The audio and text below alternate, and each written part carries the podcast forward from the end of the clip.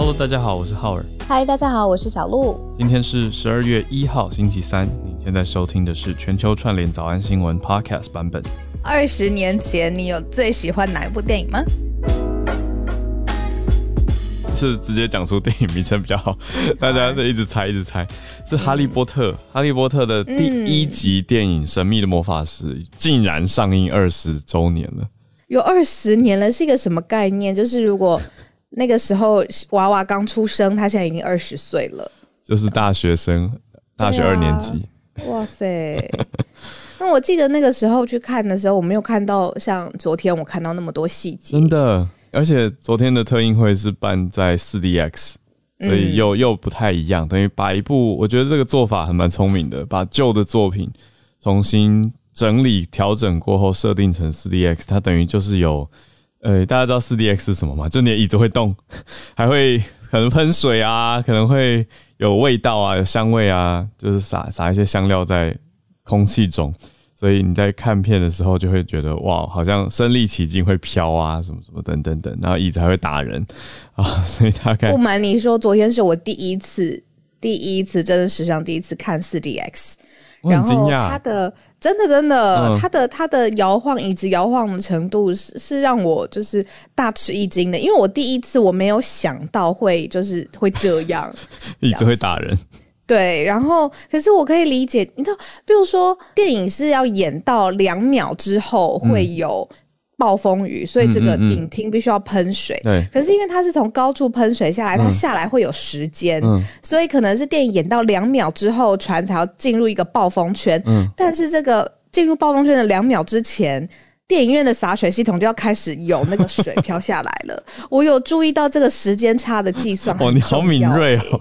对，就会有那个开始，对对对对对，启动的声音，提前两秒。嗯，对啊，所以我觉得《哈利波特》隔了二十年以后，因为重新上映，有有机会去看，我觉得非常有趣。因为另外一个点是，现在大家都知道后续的剧情发展了，普遍大家应该知道嘛，所以回去看的时候会特别的，我感觉到很多观众都在偷笑，或都在偷偷观察。一些角色之间的互动，因为知道这些角色之后的人生会遇到什么样的事情。没有，我昨天很很很很那个，就是我真的是很太想知道最后谁跟谁在一起了，所以我都你你都忘记剧情了，我忘记，我真的忘了。然后我朋友就说啊，最后就是这两位在一起，那两位在一起什么的，所以才现因为知道他们会在一起，但现在看他们小时候或者呃那个时候算。一年级刚入学的时候特别可爱，懂懂懂懂，看他们的那个青涩的第一次见面的互动，还互相 互相可能看看不顺眼呐，或什么，然后最后殊不知他们以后会走在一起，就就觉得很有趣。我们昨天还聊，就是全部的电影里面有一些很伟大的演员就逝世了，然后有一些是崩坏了，就是长大好像跟小时候长得很不一样。就但但这个就就不好说，这不好说。可是总之小朋友很可爱，所以大家可以再去有机会去看看荣恩、妙丽、哈利小时候。那这次上映的，我看到片商说还有嗯 i imax 跟四 dx，那当然一般一般版本也都有上映，我觉得可以回去重温一下。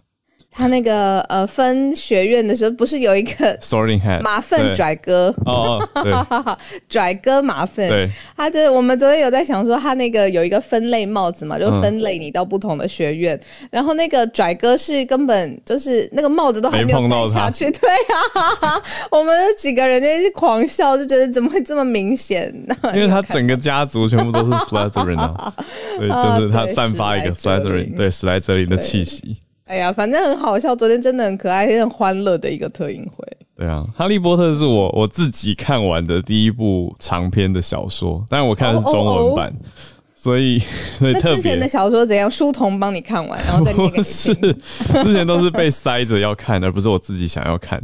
就可能是学校指定阅读啊，或者是或者是我觉得不算啦。就是你就在学校图书馆看《亚森罗平》，我觉得那个要怎么形容？就是不是我自己很。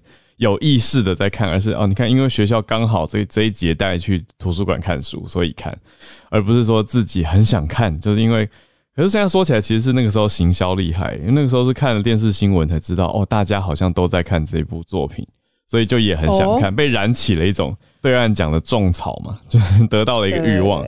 对，然后后来刚好有一个机会看拿到这本书，我就不眠不休一天把它看完。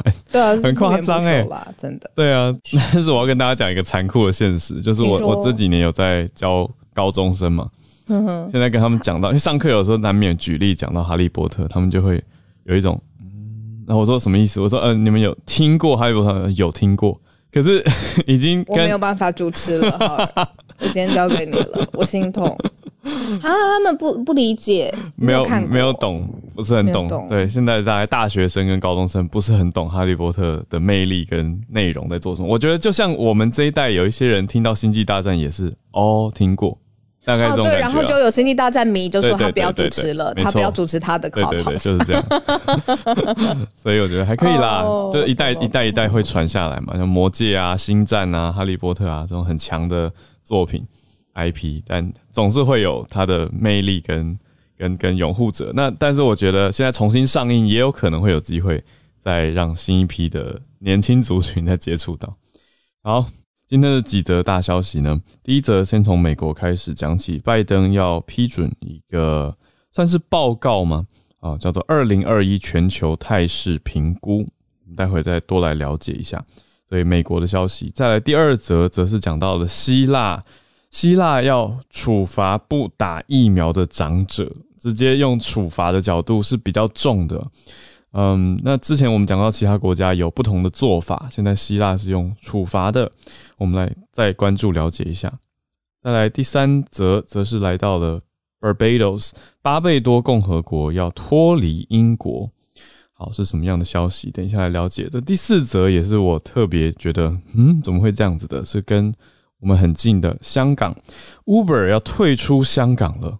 哦，我觉得这这对我来说有一个另外一层个人意义，想多了解，因为我有一些朋友是在 Uber 的香港，呃，对，香港 Uber 工作啊，Uber Eats 啊等等，所以也来了解一下这个消息。好，那我们就先从第一则开始吧。拜登要批准的二零二一全球态势评估是什么样的一个内容？这个呢是由美国的国防部长奥斯汀他提出了一个全球态势评估报告。那这个报告呢已经上呈到美国总统拜登，而他已经亲自批准了。讲起来全球态势评估嘛，但是其实这里面报告当中有一个重点，嗯，就是接下来谁才是美国的敌人，谁才是美国的合作伙伴，嗯，而且呢划重点划在军事部署这件事情上面。好，我们都知道，就是美国接下来在印太地区的角色，希望可以更加强，就是呃，跟呃印太地区的位置啊、资源呢，呃上面的这个领导者的地位，然后也需要结合不同的这个合作伙伴，去强化印太地区他们的这个比重。好，那在。另外一方面来说，在这个态势评估当中，就特别强调了中国跟北韩接下来是呃特别要注意的竞争对手。呃，在军事的资源上面，也要特别注意这两个国家发展的崛起的部署的，然后要相对来抗衡。嗯，那另外一方面呢，这个全球态势报告也特别说，那合作伙伴方面呢，美国应该要强化其他它的同盟的合作伙伴的关系。嗯。所以说说，在遏制方面是要去遏制中国的军事的侵略跟北韩的威胁，但是剩下强调进一步的要和伙伴、全球的伙伴来进一步的合作，就是这个全球态势评估由美国国防部来上缴到拜登的这个报告，现在已经正式获得批准啦。嗯，我还看到另外一个重点是要强化的措施，要强化关岛跟澳洲的军事基地。这算是这个态势评估里面提出来的一大重点了。建议说要增强美军在印太区域的部署，这个就跟我们地缘政治有很大的关系。那强化的是在澳洲跟关岛的部署，但其他具体内容大多都还是机密的，所以这些是对外有公开的消息。那要强化哪些内容呢？只有讲到说要把太平洋岛屿的军事建设列入优先的事项。那无论是强化澳洲，呃，强化澳洲或关岛的基地，另外呢，还有提到哦，跟南韩还有澳洲的军事合作，我想这也是另外一个大亮点，是由《华尔街日报》所指出的这份全球态势评估的内容，有提到要跟南韩的军事合作，但是并没有针对美国在亚洲的军力进行大规模的调整，因为这些都是提到。合作。可是其实你看这边讲的加强啊，等等等，嗯，都是过往已经有的，所以它并不是一个嗯，你说全新的布局或者大面向的调整，而是内部强度的变化。而强度变化到底实质的措施采取如何，还有用的力道有多重，就要再看后续了。可是大家可以把看点集中在这几个地方：关岛、澳洲啊、南韩等等等，还有刚刚讲的小鹿讲到的，你看对中跟对北北韩这些也都是既有的嘛。可是，在报告里面像是整理了出来一样，然后正式被批准了。嗯，所以这个发展的趋势也会往这个方向，就是去强化它。那刚才哈尔提到《华尔街日报》，就特别来提出说，其实整份报告最重要的，可能如果真的要选一个主旨句好了，嗯，就是确定接下来还是要全力来对抗，就是中方的，不论说是军事啦，或是各方面的入侵，嗯，那所以这个应该是美方的现在一个定调了。那另外军事媒体有一家叫做 Defense One，他也提出来说，美军在印太已经投入多少呢？是说已经投入了数十亿美元。那曾经花费在哪些项目上比较大的重点，包括在关岛有建造船坞，所以可以停泊军船嘛？那还有在不知名的地点增设空军基地遇袭时的临时跑道，也就是有一些如果遇到紧急的偷袭或者攻击的话，可以起飞起降的这个，因为临时跑道应该比较偏向遇袭时可以赶快起飞，所以就像是简单的机场这样子的，或者是避难跑道等等。那还是强调的都是围绕在刚刚这些点，因为关岛跟澳洲基地，特别是要对抗中共的呃军事的这样子的关键地点。那关岛也有增加弹药啊，还有燃料储备等等这些细节。那这是我们帮大家整理的这个二零二一全球态势评估报告，是由美国国防部呃所上角呈现评估的。那拜登批准了。是，那我们接下来就看到第二则，帮大家特别想要来跟大家聊一下的新闻哦，是在希腊方面。嗯，希腊现在成为欧洲第一个国家针对年长者如果不打疫苗要开罚的国家。嗯，那他整的是欧盟里头开出的第一枪。他是认为说，六十岁以上的长者呢，你如果现在是不打疫苗，嗯。你不遵守现在希腊政府出台的这个规范的话呢，嗯，那你需要罚每个月新台币三千一百三十六元，嗯，好，那也就是说，你如果不打疫苗的话，你七分之一的那个月七分之一的退休金就没有了。持续不打的话，你就是每个月都就是这样子继续缴罚款。所以这个是欧盟第一个强制特定年龄族群。没有打疫苗，你就要受罚的国家，这个目前是定六十岁以上的老人必须要接受新冠疫苗。嗯，是在昨天宣布的。那明年一月中开始就生效了，蛮快的哦，不到两个月的时间啊。一月十六号开始，如果没有遵守的人，就会没有遵守的六十岁以上的人就要罚每月一百欧元。主要的原因是希腊的。医疗体系应该是在预防之后的问题点了，因为路透社的报道讲的点是说，希腊要成为欧盟第一个强制特定年龄族群来接种疫苗的国家。那目前其他国家都只有强制要求的是医护人员还有高风险的工作者要接种疫苗，但是希腊是从年长者去下手。那当然就我觉得我们平常都有在听医师解析，就蛮可以理解说，嗯，年长者的施打率是。很重要的一个指标，因为年长者，呃，是相对风险比较高的族群嘛。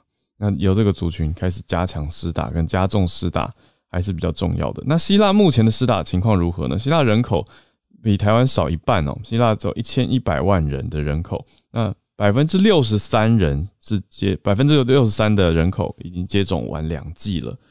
那但是呢，还有多少人还没打呢？特别是年长者呢？大概。五十二万人还没有打过疫苗，那是一剂也还没有打过的，所以以这个一千一百万人口的比例来说，里面的五十二万相对的比例就是高的哦。你看，如果这样算下来的话，大概是百分之四，全国百分之四的人口啊，这个这样子人口里面呢，是还没有打过的长者哦。所以说，嗯，这一项算下来，的确是应该是发起来是会肉痛的。有这个状态，因为你说退休金的七分之一，那现在欧洲的疫情升温嘛，那各个地方的单日确诊比例也都啊确诊数也都升高了。但是希腊寄出什么样的规定呢？希腊这个月开始是有禁止没有接种疫苗的人进到公共场所啦。那所谓公共场所是有餐厅、电影院、博物馆、健身房。对，那从去年爆发到现在的整理染疫数字，我们这边看到是有九十三万人染疫。那因此病故的有一万将近两万位哦，一万八千多人，所以是还是蛮严肃的一个题目。但希腊的做法比较强硬一些，那我想这应该会有一些些的抗议，可是看样子现在是会顺顺的就执行，就是会会照章执行了，不是顺顺的就会有会有抗议声音。可是我觉得应该一月十六号就是顺利会上路了，所以我们就再继续。也来看看欧洲其他国家会不会跟进呢？那后续大家会觉得我宁愿被罚吗？还是就会去打了呢？还是带着可能会是带着有点愤愤不平的心态去打吗？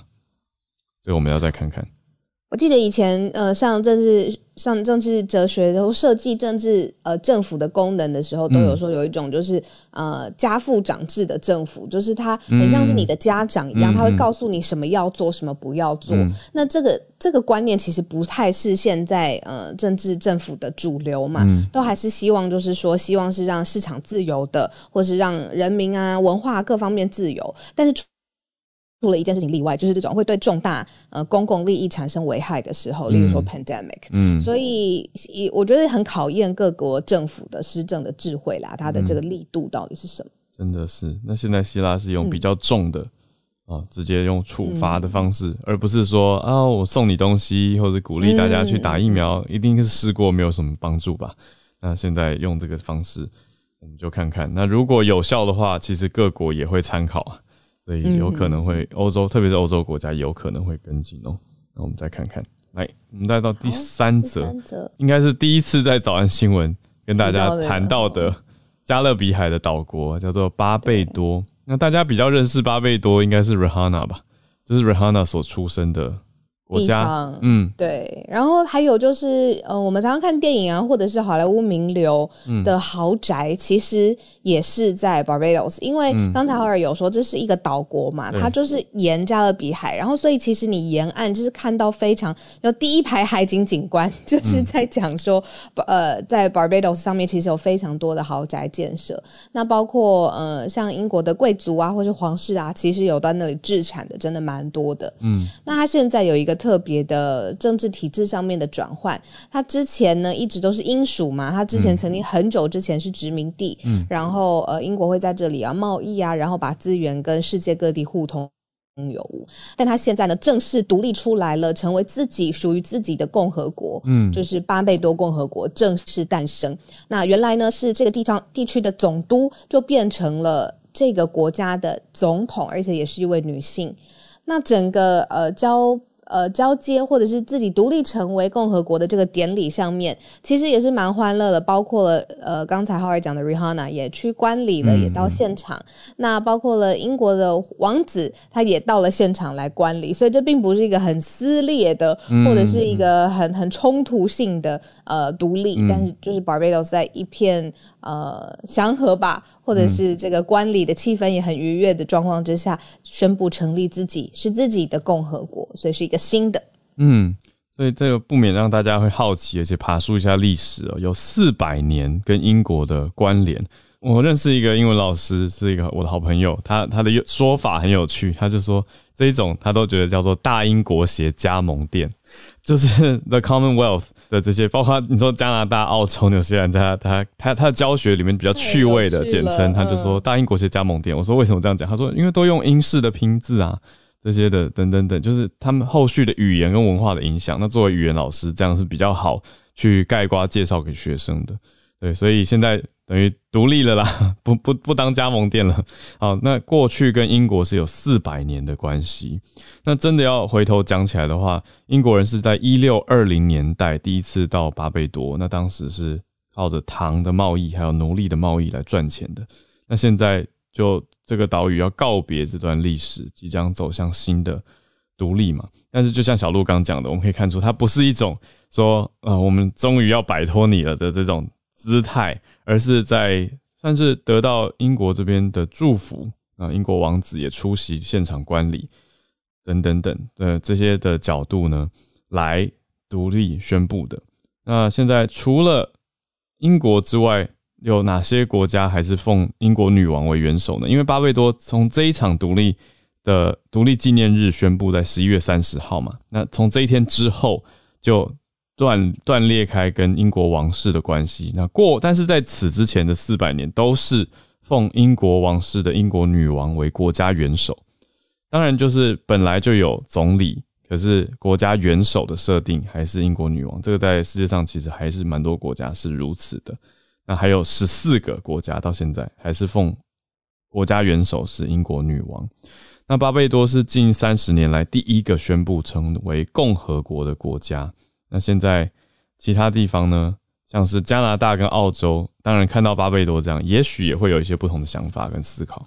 嗯，我们补充一下巴贝多的背景小知识好了。诶，它其实人口数不多，诶，才十一点二万，因为它真的是一个岛国的国家，它的面积大概四百多平方公里。嗯，那呃，英文是他们的官方的通用的语言，然后大部分都是信奉，大部分都是基督徒。嗯嗯，呃，对。那到了二零二一年，大概是有两百两百多万，嗯，两百多万的。的的哦，对不起，二十万看错了，二十万的人口，所以真的是不是太多的人口啦。然后他们的首都叫做 Bridgetown 桥镇，嗯，哦，这个是现在巴贝多的一个背景啦，嗯，带大家来认识一下。嗯，那巴贝多成立共和国以后，看这个二十万人的国家哦，那成立共和国做的第一件国际大消息是正式宣布 Rihanna 是国家英雄，我觉得这很有意思。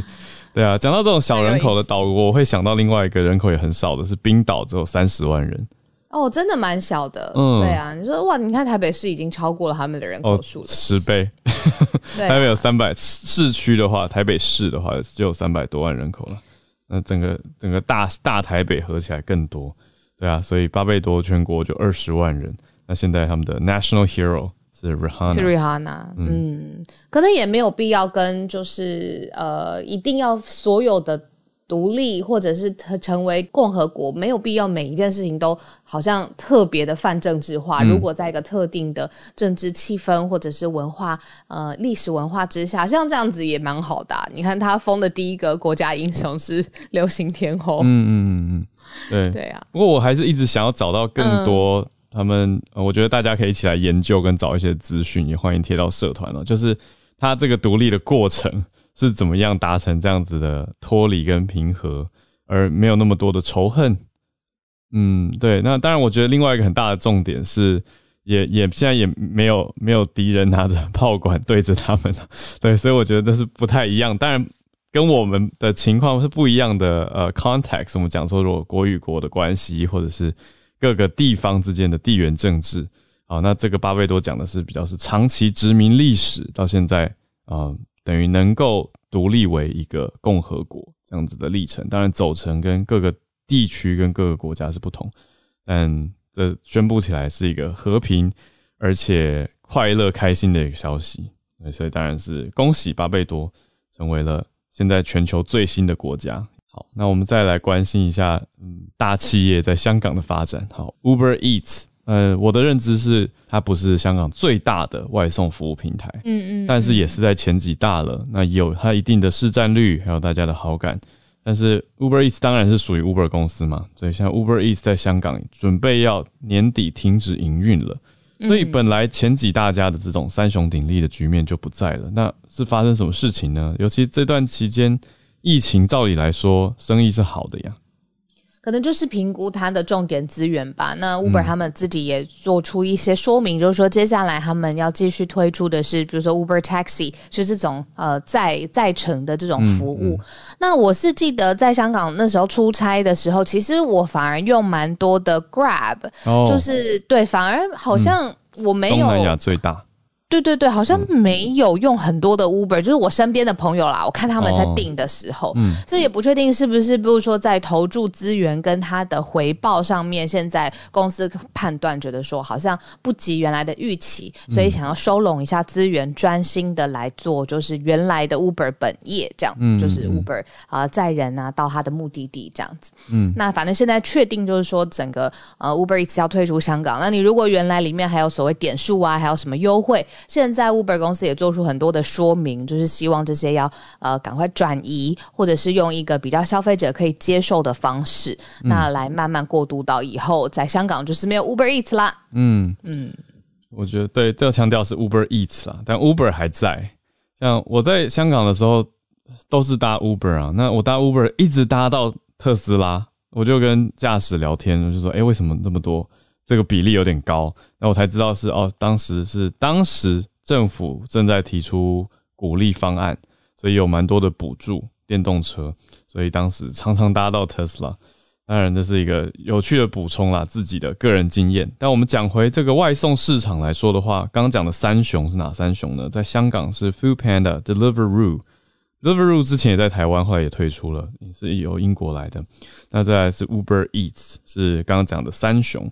可是用今年四月的活跃用户数来看的话，其实比我想象的少诶，就是香港人并没有那么爱点外送。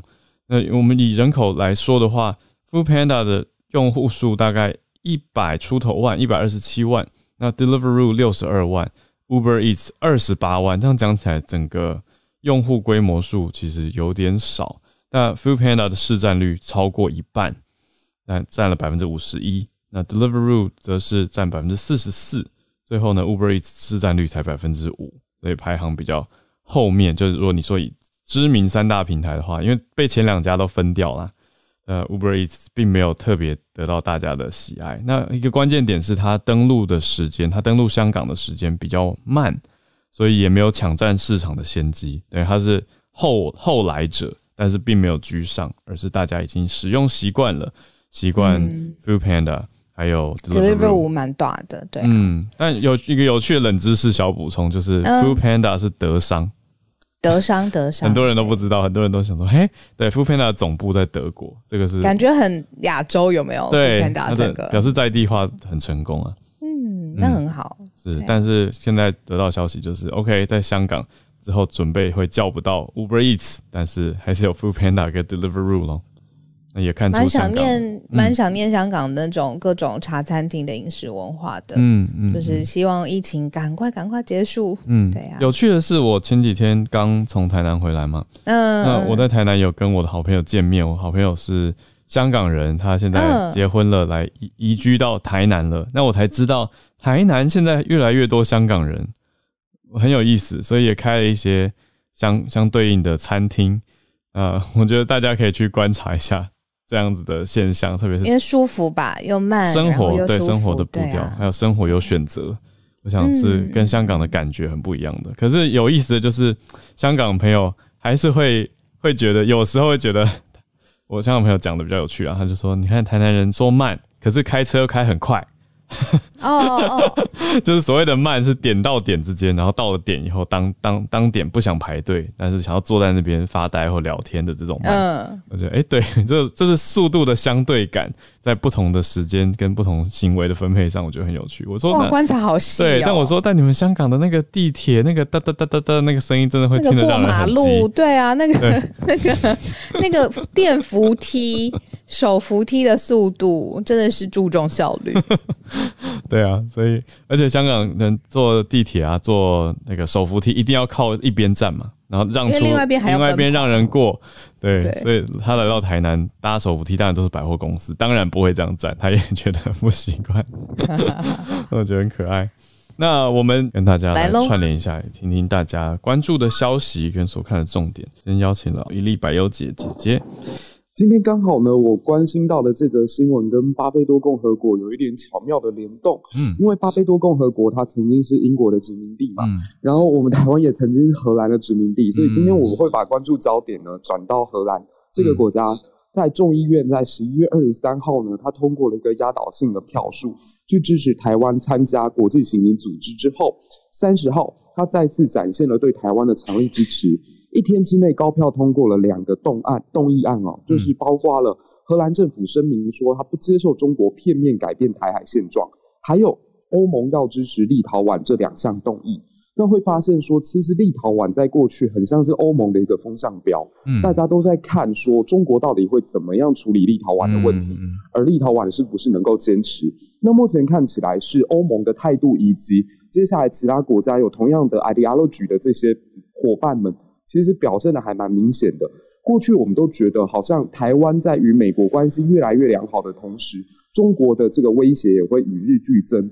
但其实看在欧盟这些跟我有共同价值的国家的眼中，会觉得，其实两岸紧张情势升高，台湾是被动方啊。台湾没有主动派军机去绕中国海，或者是制造这个困难或问题。那目前荷兰的政府当然是希望说，现在双方可以继续。保持一个和平稳定的现状。嗯，那另一方面就是荷兰也希望促使欧盟能够继续去力挺立陶宛哦，因为立陶宛在面对到这个中国的威胁的时候，它表现的还蛮强硬的。嗯，那这样子似乎也得到了一个回应。就是昨天我们看到说，法国的民意会也是通过对台湾的支持。那现在荷兰也加上了自己的一分力量，所以我某种程度可以感受到说，荷兰它虽然在。政体上面，你它只是一个四万一千平方公里的国家，嗯，它人口只有一千七百多万左右，大概规模就是稍微比台湾大一些，人口比台湾少一点，嗯，可是它在国际上面对于自己所坚持的价值是还蛮坚定的，嗯，这个是我想要跟大家分享的新闻，嗯，谢谢，谢谢姐姐的历史补充，还有现在的现况连连接，好，那我们再来连接到 Colorado author，哎，今天想跟大家分享的就是。Colorado 的滑雪季啊，因为气候变化的关系，大概今年可能会缩短啊。哦，因为滑雪其其实这个这个产业对 Colorado 是蛮重要的，因为好好 Colorado 像是像 Aspen 啊，像 Vail 啊，像 Steamboat 啊这些地方都是也蛮著名的滑雪场。那今年基本上这个雪季一开始，因为造雪的作业受到这种温和气候的影响，有四个。Resort 大概就是推迟了原定开放的时间。那在开放的十三个滑雪区里面，大概可以滑雪的那种，就是滑雪场，大概只有大概七 percent 左右，嗯，是可以可以使用的。所以你可以知道，想象这个，嗯，影响应是蛮大的。嗯，那因为它基本上像刚刚讲的 Steamboat，嗯，他们的里面的 official 就说，他们本来要上个礼拜六开放，就要推迟到这个礼拜。六推迟一个礼拜，而且他说今年通常在十一月中到十月中旬的话，大概他们在晚上可以造雪的时间大概应该有累计有两百个小时，可是今年大概只有八个小时，嗯，所以他们的造雪的那个量是很少的，嗯，然后在 Aspen 跟 Snowmass 基本上他们通常在感感感恩节这个礼拜，他们现在能够做的是大概平均的十分。大概百分之十左右，嗯，所以他们整个等于滑雪场的啊，能够提供的那种几内亚的滑雪的量是很低的，嗯。那对于一般对气候变化有研究的来说，他们就说，因为现在在美国西部海拔较高的地方，而且是在晚上，通常是造雪最重要的时间。从一九七零年以来，这些地方的冬季变暖的速度是一般美国其他地方的两倍。嗯，所以变成说这个地方最需要雪，然后现在的它的温度最暖，所以是加暖的速度越比较快。嗯嗯，所以在这种情况下，说如果到这个世纪末，那这边卡罗拉可能可能要再增加个两度到三度。他如果说这个真的发生的话，那整个卡罗拉的那个滑雪的这个产业可能就毁了。嗯，就等于说你没有办法。有足够的那个 revenue 去支撑这个滑雪产业，而且在他说在那个 Aspen，Aspen 是世界知名的滑雪场，它在一现在的的冬季，从跟一九五零年来比的话，大概少了三十一天的冬季。哦，少掉一个月，少掉一个月。嗯，所以现你就会发生现在就是秋天。然后很长，嗯，然后春天很早就发生了，嗯嗯，所以等于说你整个冬季整个缩短，造成以后可能大家要要来滑雪的那种雪季的情况，可能就会越来越短。这样，嗯，所以整体意思是说，对，应该是整个 Colorado 都是这样的情况。所以 Arthur，你所在的地方会感觉今年冬天现在还蛮不冷的吗？今年到现在还好，没有下过一点点雪，还没有下太大的雪。那这个跟今年算是蛮暖。往年比起来，往年其实我们通常十月多可能就会下雪，而且大概十月。对，我们其实从十月下雪一直到五月都可能看得到雪。哇，十月就下雪？因为我我几年前去科罗拉多开会的时候是八月，还是很热，所以感无无法想象。哇，十月就下雪，差不多十月到五月都可能会下雪。哇，本来那么长，这个让人关注的气候变迁的消息，谢谢 Arthur。那我自己可以补充一个，呃，我在台湾这边的惊讶发现，就是以前合欢山也有滑雪场，而且就是大概也是因为刚好 Arthur 刚的对标年代是一九五零年年代嘛，那刚好台湾也是在那个时代是有滑雪场，而且那个滑雪场是会拿来训练国军的雪训的，就是训练国军在雪地当中的。说移动状态啊，或者是怎么样训练、怎么操练等等等。那我是从爬玉山的时候听向导讲的，我就回去找外交部还有那个国家档案局的历史照片，就看到很漂亮的一个滑雪场，还蛮大一片的。可是现在完全就不复在了。所以刚刚这则消息会让我想到这个画面哦。对啊，就谢谢 Arthur。但是我觉得好像各地都在面临这个状况，就气候变迁、冬季缩短或者是温度升高的情形。好，那我们再连线到芭比。芭比今天关注的感觉好像是延续前几天叶老师的信天翁系列。好，我们现在是龙虾。关于上周就是英国政府它确认了就是动物福利意识法，那这个受保护的范围它会包含了就是始祖目，像是龙虾、螃蟹，还有头足目章鱼、鱿鱼这些动物，然后会南瓜这些我们平常视为海鲜的生呃的。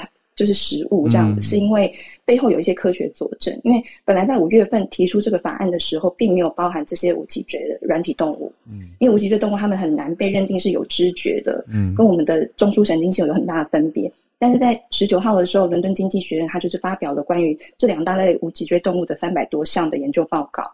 他们当中就是采用了八种的测量判定项目，就是确认他们是否有感知能力，包含了学习、感知器还有大脑之间的关系。然后还有对麻醉跟镇痛剂的反应，然后结论证明他们是真的就是和拥有感到疼痛、快乐、兴奋这些感受。嗯，比如像在墨鱼他在死前的时候，甚至会跟人一样出现就是余生的跑马灯。嗯，然后除了英国政府就是采取这些比较具体就是行动正视小动物的感受之外，其实很多国家也采取了类似的措施，比如在瑞士、挪威、奥地利跟纽西兰，活体烹煮龙虾就是违法的。嗯嗯。有兴趣的朋友可以搜寻一下 Life Science 的，就是这个报道是领导审查的 Jonathan 博士他的 Podcast 参考，嗯，或者是 Life Science 他也有相关研究报告的连接，嗯，以上跟大家分享。哇，谢谢芭比。对我们大家来说，会突然有一种哇哇，突然突然要资讯量很大的的感觉，因为过往大家也许海鲜啊，或者是这些平常的食用习惯，真的不会想这么多，或者顾虑到这个点。但是我觉得延续呃前一阵子我们整理到说，嗯，法国是比较强硬的规定，说之后禁止宠物的买卖嘛，除非你是跟养殖业者，而不能在宠物店展售。那连接到现在，英国在注意到这个动物福利意识相关的消息，甚至直接明确有一些国家禁止火煮。哦，我想这都是，嗯，你说法律。延伸到应该说法律，人家说是道德底线嘛，那它延伸它背后的意义，跟一般大众还有整个国家社会对于特定动物的一些想法。谢谢芭比。讲到法律，我们看到 Charlotte。我是想跟大家分享一个，这是最新美国又有一个校园枪击的案件，那也跟洛杉矶有一个新的法律在通过，那这个是两个两个新闻，我就想说一起分享。嗯，那这个是在东岸的十二点五十分，中午十二点五十分，也就是才几个小时前，嗯，在呃密西根州的呃牛津高中，好像一个 Auckland City 还是 County 的牛津高中，有一个十五岁的呃学生啊，还不是。比如说他的是种种族什么那些还不清楚，也不太清楚男生女生。嗯，那但是目前已经有三死八伤，然后死亡的是，嗯，他大概开了十五枪到二十枪，然后呃是一个高二的学生，然后大概嗯有有三个学生死亡，一个是十四岁、十七岁、十六岁，嗯，两个女生一个男生已经中枪身亡，然后八个人受伤，然后也有老师受伤。那因为其实像这样的校园枪击事件，就是呃已经不是第一次哦，大家常常听到在美国发生。然后枪支，你可以说枪支泛滥的问题跟呃永枪的永枪的问题。呃，也是一直都是大家的关注跟争议。嗯，那现在呃，洛杉矶的市议会，洛杉矶的市议会啊，正在呃审议一个法案，就是要把这个所谓的 ghost gun，就是没有序号、无法追踪的幽灵枪支，嗯，啊，要做追弃跟禁止。也就是说，本来啊，在很多的枪支拥有者当中，有一些人是有 license，然后登记每一支枪支的号码序号，都跟人名跟你的 license 是怎么讲？是是 combine 是合在一起的，那你就可以追踪。嗯，实名制一样，right？那可是有二十五 percent 到五十 percent，至少在 L A County，在就是大洛杉矶地区或是加州地区，有呃。非常高比例其实是幽灵枪序号无法追踪的。那虽然大家对宪法第二条的这个永枪的权利，很多人还很坚持，嗯，但是实际上，我想大家也注注注意到美国这个枪支泛滥问题。然后，因为很多时候你真的是被未成年人在呃校园拿到，这还不是法律责任的问题，是造造成很多家庭跟这些生命的悲剧。嗯，这个不是法律他怎么判有办法。做的，所以 preventively 我觉得是应该做一些比较适当的 balance 或管制，即便你不要把这个永枪的权限拿掉。嗯，那这个东西是目前在呃洛杉矶议会受到两个参议员的支持，然后在呃美国的有一些 city 也都已经做了相关的这些规定。那即便像加州是很蓝的州，嗯，哦，不过因为加州是很蓝州，我这样讲，加州是很蓝的州，所以它其实对枪支泛滥更想要有一个比较适度的管制了。那通常是比较。呃，属于共和党支持者的会特别坚持这个宪法第二条的永枪的这个权限，那一直都是很大的争议。那我们就持续关注，可是也为这些受难的家属跟啊这这些 family 真的是也是献上他们哀悼，因为真的是非常的 sad，又有再一次有这样校园的啊都是未成年的啊受伤的事件跟枪击案件呀。那就跟大家分享这个最新的消息。谢谢 Charlotte，这个两个有连接的消息。那嗯，对啊，我今天一大早那个汉也在传讯息跟我们说，这个密西根校园枪击，谢谢你一大早就帮我们整理。只是我在想说，因为后续还有呃持续发展嘛，进行当中，然后也谢谢 Charlotte 有上来帮我们补充。嗯，感谢。对啊，我觉得中间有很多的思考，应该说有第二修正案没错，但是。执行细节上要规定到多细，像是实名制的确切与否等等等，这些其实都是，嗯，你说各州其实有操作跟讨论空间的，但是我们在这边还是有看到一些不同的观点跟政治意识会去纠结，所以谢谢 Charlotte 带来这个消息。好，那我们再来时间是不是就来到助战专家交给孔医师来看医师今天关注跟讨论哪些地方？我今天想讲两件事，嗯，第一件事情是我们之前一直有提到的默克口服药，嗯，昨天晚上吼 FDA 专家委员会开会审查哦，诶，专家出乎意料对他有蛮多意见的哦，哦，最后有点争议的在只以三票对十票，诶，这是正反这个差距有限哦，嗯，然后让他还是通过了哦。那专家最主要质疑的，其实哎，哈，我昨天有问我，嗯，就是为什么他一开始啊，那个减少住院的重症的防护力说可以到五十 percent，嗯，可是他后来增加到一千多人的时候就掉到三十去了，对。那专家主要是希望他们说这怎么会发生呢？因为这代表你你后来收案的那些人，结果效果应该很有限，嗯，你才会把前面的五十拉到三十嘛，嗯，那你总得提出一个好解释啊，嗯。不然他们觉得，哎，这个这个资料可不可信？嗯，对，而且你终究这才不过是一开始是七百人，后来最后是一千多人的一个临床试验，嗯，会不会资料不太可信？所以专家提出很多质疑呀。嗯，那默克那边的人，然后 FDA 的人其实也没有办法提出很好的说明，所以因此最后。这个投票才会差距这么有限哦。嗯，那另外当然也有人提出一些质疑，是关于它安全性上的担心，嗯，因为这个药它机转是在病毒复制的时候制造它的错误，嗯，所以形同是等于是有人担心会，你会反而用这个药，然后刺激它突变了，哦，因为现在变种病毒那么热哦，嗯，然后当然随之而来的另外一个问题就是它在动物实验上，嗯，那你有没有可能？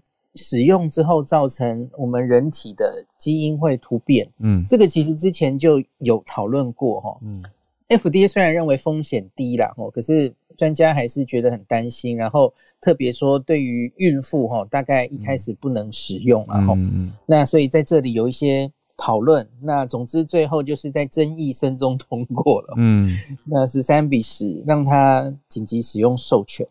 那下一个药是辉瑞的口服药嘛？那目前 FDA 还没有排出时程，因为资料实在太多了哈，需要时间去审查，所以这个口服药有讯息，我再跟大家讲哈。那第二点，我想讲我关心的日本，日本大家知道，它前天传出，哎，日本又锁国了，嗯，然后昨天结果马上，哎，日本第一例出现了哈，嗯，确认了。那日本首例 Omicron 确认，他是一个外交官哦。嗯，他二十八日从非洲的纳米比亚，嗯，这个在那个普扎纳西边，也是南南非洲的国家哈。嗯，那经过成田机长回到日本的三十多岁的男性啊，哈，那他这个确诊，那我觉得现在全世界有侦测到 Omicron 的国家，今天早上最新数字应该是二十个国家。那最新是巴西了哈，那可是大家要很小心的看这些报道哈，因为多半的国家其实都还是境外移入，会有非洲的旅游史，嗯，对，所以你你看说什么哎入侵哪里呀？什么哪里又沦陷了？它其实多半还是挡在外面的嘛，嗯，那可是当然我们已经看到有一些国家哎好像找不到旅游史的人哈，好像那个苏格兰已经有有了嘛哈，嗯。那多半还是有，可是我觉得接下来才是考验了哈。在假如没有旅游史的社区感染开始出现了 Omicron 的话，嗯，那个才是真正考验的开始哈。那其实美国那个 Dr. Fauci 他就说，他其实不意外，假如这个 Omicron 早就已经在美国了，那。他他可能觉得只是时间的问题啦，然后就算他现在已经在美国社区，他也不意外，因为大家知道前一阵子其实欧美他们是 holiday season，然后是放宽边境的嘛，嗯，希望大家旅游，然后都没有什么设限，只要你打了疫苗嘛，那所以因此他即使已经进来了都不会意外了哈，嗯，那目前各国的边境管事其实都是在争取时间。希望这段时间可以对 Omicron 更了解，我们才知道如何应应哈。嗯，那我特别想讲一下，日本这次其实动作真的算蛮快。这个东西其实这两天很多人问我，问我说：“哎，日本为什么这次那么快？然后怎么是不是真的很严重？又把又锁国了？”这样，我就我就跟他厘清两件事情。第一件事哈，其实台湾从五月已经锁到现在了。嗯，就是世界各国啊。最近他们是比较开，嗯，原来是比较开的状况，然后现在因为 Omicron 锁回去嘛，嗯，那我觉得日本的严严谨程度其实就是锁回跟台湾五月以来到现在一样啊，嗯，外国人禁止入境，嗯，然后入境之后需要隔离检疫，哦，其实就是跟台湾现在的强度一样。那日本哈，他他其实现在我觉得是新首相，他比较。专注这一点，我昨天仔细去看，他们的检疫也变严格了哦。嗯，因为他们从非洲这一些已经有 omicron 的国家回来哈，他现在是集中检疫所要检疫十天，嗯，然后他这中间要做四次 PCR，以前不是这样的哦，以前真的不是这样，他这次是变严格了，机场就第一次嘛哈，然后他在第三、第六、第十天都要检查，这比台湾做的还多，嗯，做四次。可是总共十天，不是十四天，还还没讲完哦。嗯，然后第十天是集中检疫所，然后你就可以回家去隔离。哦，十加四，完成你最后的十四十四天，就是十加四啊，等于是我们的十加四。对对对。那可是他后面没有再加七啊，我我没有看到在文献上他们有有很强调后面还是有机会啊。嗯。那可是这已经比日本。过去一年多，嗯，严格一些了啦。嗯嗯。那可是有一个很特别的，这没有没有没有改的，我跟大家讲一下，他们在家里这个叫做待机，他们用的词叫待机，不是隔离哦。嗯。在家里待机的人哈，你要签一个誓约书啊，说不能使用交公共交通工具哦，然后你要下载 A P P 可以追踪你的行踪嘛，哦，嗯，那假如你违反，就是你没有好好在待家里待机，你去搭地铁等等哦，违反的话没有罚则哦，没有罚则，可是可是假如是日本人的话哦。嗯，他会公布你的姓名，让你很丢脸。这就是 法则啦。日本对，他没有法则。像台湾，台湾当时大家记不记得，台湾有一个高雄防疫旅馆哦，嗯，有一个外劳到走廊上跟同伴递一个东西，就罚了好多钱。嗯，那个新闻当时在日本引起轩然大波，然后大家通常是很正向的讨论说，你看台湾就是那么严才可以守得这么好这样子。日本没有这样做，他们没有罚则的。哦，他们甚至是说，在家里待机的时候，嗯，你是可以出外去买民生必需品的，哦，这是允许的。他可以去便利商店，他可以去超市，就不要搭公共运输就。对对，它是允许的。嗯，可是我觉得这就是很不一样嘛，吼，跟台湾很不一样，吼，他的这个十加四了，吼。那目前日本有一百零七个人被公布姓名哦。那可是这说的是日本人，可是你假如是有在留资格的外国人，就严重喽。他他有说你严重可能会被取消资格这样子哦。好，所以总之我我就是希望，哎，日本这次动作快了嗯。那当然都是像首相岸田文雄有文雄也是说，这其实只是暂时性的。要在这个 Omicron 到底严重度到多严重之前，比较了解它之前一个暂时性的措施，初步是实施到十二月三十一号，先实施一个月了哈，嗯，禁止所有外国人的新申请还有入境，嗯，那之后再滚动式调整。那我觉得这次日本也算很有步骤的在维护他们现在得来不易的防疫成果哈。十二月一号开始，日本就开始施打加强针嘛，哦，嗯，那一个月后，他们这个整个社区的防疫网应该是会更完整。那再看之后，我们对 Omicron 的了解，他们会再做出相应的防疫测试措施。我觉得这次日本算是防疫很有步骤的在做，哈。那今天最后一点再说一点点，嗯，我发现有很多医师在引用一个南非的一个医，那是女医师吧？她就在说，哎，目前看到的 Omicron 多半都是轻症，哎，很多人在讲，嗯，然后连白那个 Dr. Fauci 都发现了，昨天 Dr. Fauci 在白宫的那个记者会有特别讲，他就是发现有一些医师或是哪一些人在说，哎，这次轻症为主。我看德国有一个专家都在这样讲，还说这可能是对全世界。很好的圣诞礼物，因为 Omicron 这株根本都是轻症为主。我觉得他们结论都下的太快了，已经可以确定了吗？完全不行啊！哦，但他 Fauci 也是说，我们要要能这样宣称还太早了。嗯，因为我们看的案例不够多嘛。嗯，就像那个那个女生，她好像是当地什么协会的呃主席，然后她自己在外面是有诊所的。嗯。她好像自己看的案例大概也是几十个而已吧。嗯，你你不能从你看的几十个，然后多半是年轻人，这些案例会来到你诊所，你就直接说我看到多半都是轻症，然后你在暗示这个病不足为惧，呃，这一个 omicron 不足为惧，不可能嘛？嗯，你一定是要看到足够大量的，就现在这个这个叫做单一医生自己的治疗经验。对。可能几几十例，现在连南非现在确诊的，然后有好好跟大家描述，大概也不过一百例而已。嗯，对，我们怎么可能现在就下结论告诉大家，Omicron 多半都是轻症，没有之前的 Delta 严重。嗯，我很希望最后是这样，可是我们需要有证据。嗯，那那不用这么早的讲这些话来安慰大家。嗯嗯，我觉得，呃。还是小心一点比较好吧。对对对，那一样啦。这几天我已经听到很多，就是各种对 Omicron 的猜测，哦，什么传染力会高到多高？呃，疫苗可能会降多少？像 Moderna 的执行长昨天只不过讲一句话，也造成 股市的波动哦。他其实讲的根本就是他预期这个啊现有的疫苗对 Omicron 可能效力会降低。嗯，他其实只是这样说。嗯，这很多新闻就变成是失效了，就是就直接说滑下去。就是对对，他就说 Moderna 自己都不相信自己的疫苗，觉得疫苗可能会失效。就是现在有太多这种。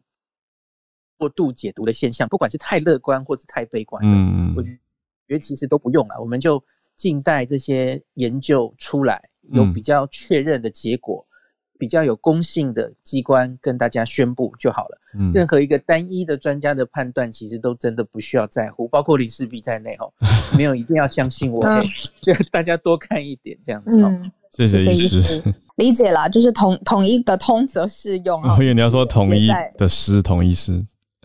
哎，我讲到统一师，刚才我们的朋友医生好像有话写在社团，要跟统一师。他是来呛虾的啦，他是讲兄弟相。对，他说兄弟像今天好像表现比较好，好轻松一点，转个话题。嗯，谢谢孔医师帮我们通诊。对啊，我觉得是一个提醒大家不要过度乐观、过度悲观的，呃，比较客观一点的去解读消息的一个精神。嗯，谢谢今天上来串联的所有姐姐，Arthur、Bobby 还有 Charlotte，然后也谢谢孔医师的时间，我们就到这边告一段落喽。明天同一时间，Howard 交给你了。对，明天会是我，明天小鹿一早就要出差，就要通勤了。台中，对啊，嗯，好啊，那我们就我台中有美食，欢迎就是写信给我。哎哎，这个好，这个好。我早餐，台中有什么厉害的早餐 可以推荐？小鹿一早就去，可能还吃得到。啊，那我就明天早上会继续跟大家串联了。感谢你的收听，有任何想要告诉我们的话，欢迎透过各种管道留言给我们。冷冷的天气，跟我们一起下滑荧幕，订阅、分享、刷五星，还有小额赞助哦。